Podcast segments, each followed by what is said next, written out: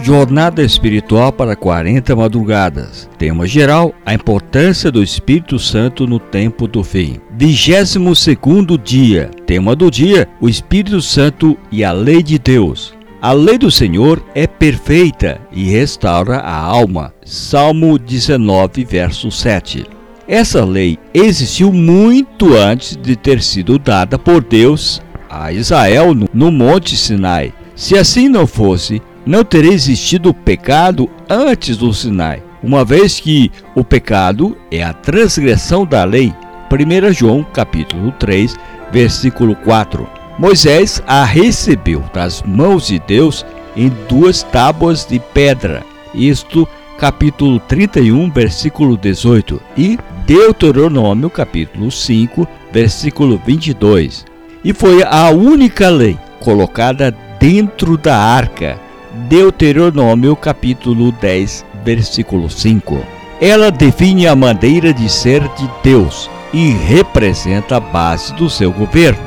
Ela revela ao Deus que nunca muda, Malaquias capítulo 3, versículo 6. O dicionário define lei como a prescrição escrita que emana de uma autoridade, é transmitida a uma sociedade e impõe a todos os indivíduos a obrigação de submeter-se a ela sob pena de sanções. Tiago capítulo 2, versículo 10 e 11 a chama de lei da liberdade e também explica que ela não pode ser obedecida parcialmente. Ele também afirma que um dia todos irão comparecer diante do tribunal divino e serão julgados conforme essa lei. Diferente das leis dos homens, que são impostas para obrigarem os indivíduos a cumprir regras de convivência, a lei de Deus são 10 princípios para que os homens vivam felizes. A lei de Deus não tem o papel de salvar o pecador. Biblicamente, a salvação é pela graça, por meio da fé. Efésios capítulo 2, versículo 8 e 9. Nesse ponto, equivocam-se aqueles que guardam a lei para serem salvos e aqueles que desprezam a lei porque são salvos pela graça. Já houve muitos discursos contra a lei. O mais recente afirmava que depois da morte de Cristo, a lei tornou-se obsoleta. Isso é falsidade teológica. Primeiro, porque a lei nunca teve a função de salvar. Segundo, porque a graça não anula a lei. Romanos capítulo 7, versículo 7 a 12 e 6, versículo 15.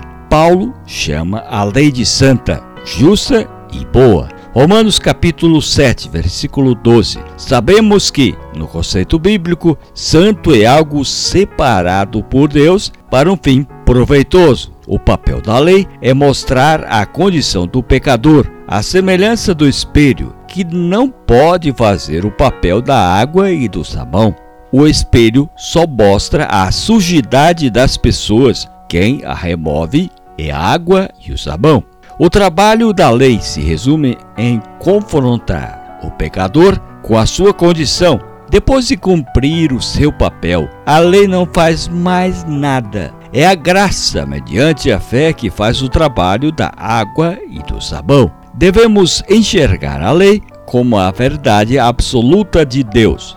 Esse conceito é difícil de ser aceito em um mundo que nega a existência de qualquer absoluto e que relativiza todas as coisas. Eu sei que divulgar a lei de Deus como a verdade absoluta não é politicamente correto, mas a lei de Deus não tem nenhum compromisso com tudo que o mundo considera politicamente correto. A lei de Deus é livre e libertadora.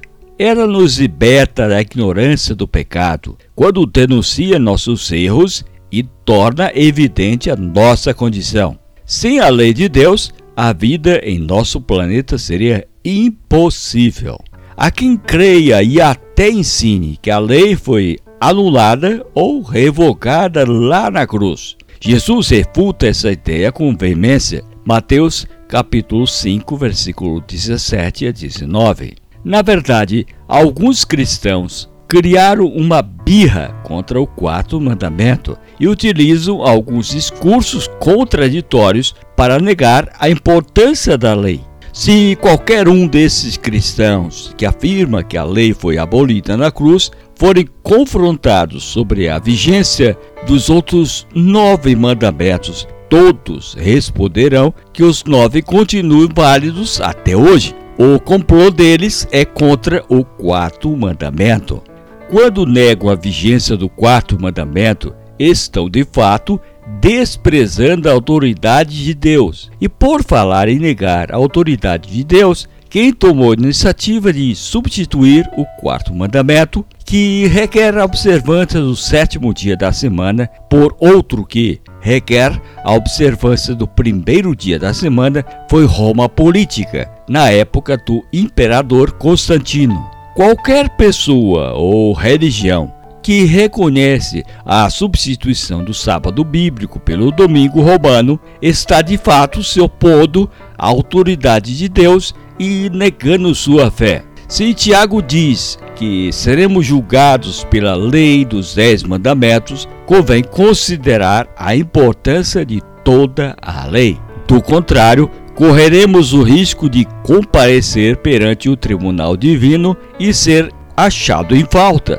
Se Deus diz, eu, o Senhor, não mudo, como poderemos aceitar a mudança de sua lei? Davi discursa em favor da lei de Deus com muitas frases.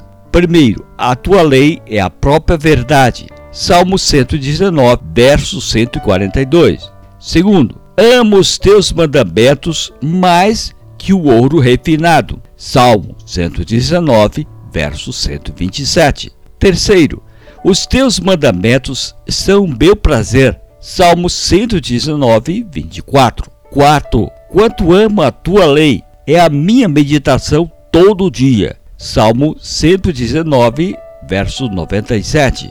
Oremos hoje ao Senhor para que o Espírito Santo nos guie em toda a verdade e nos ajude a sempre amar a lei de Deus.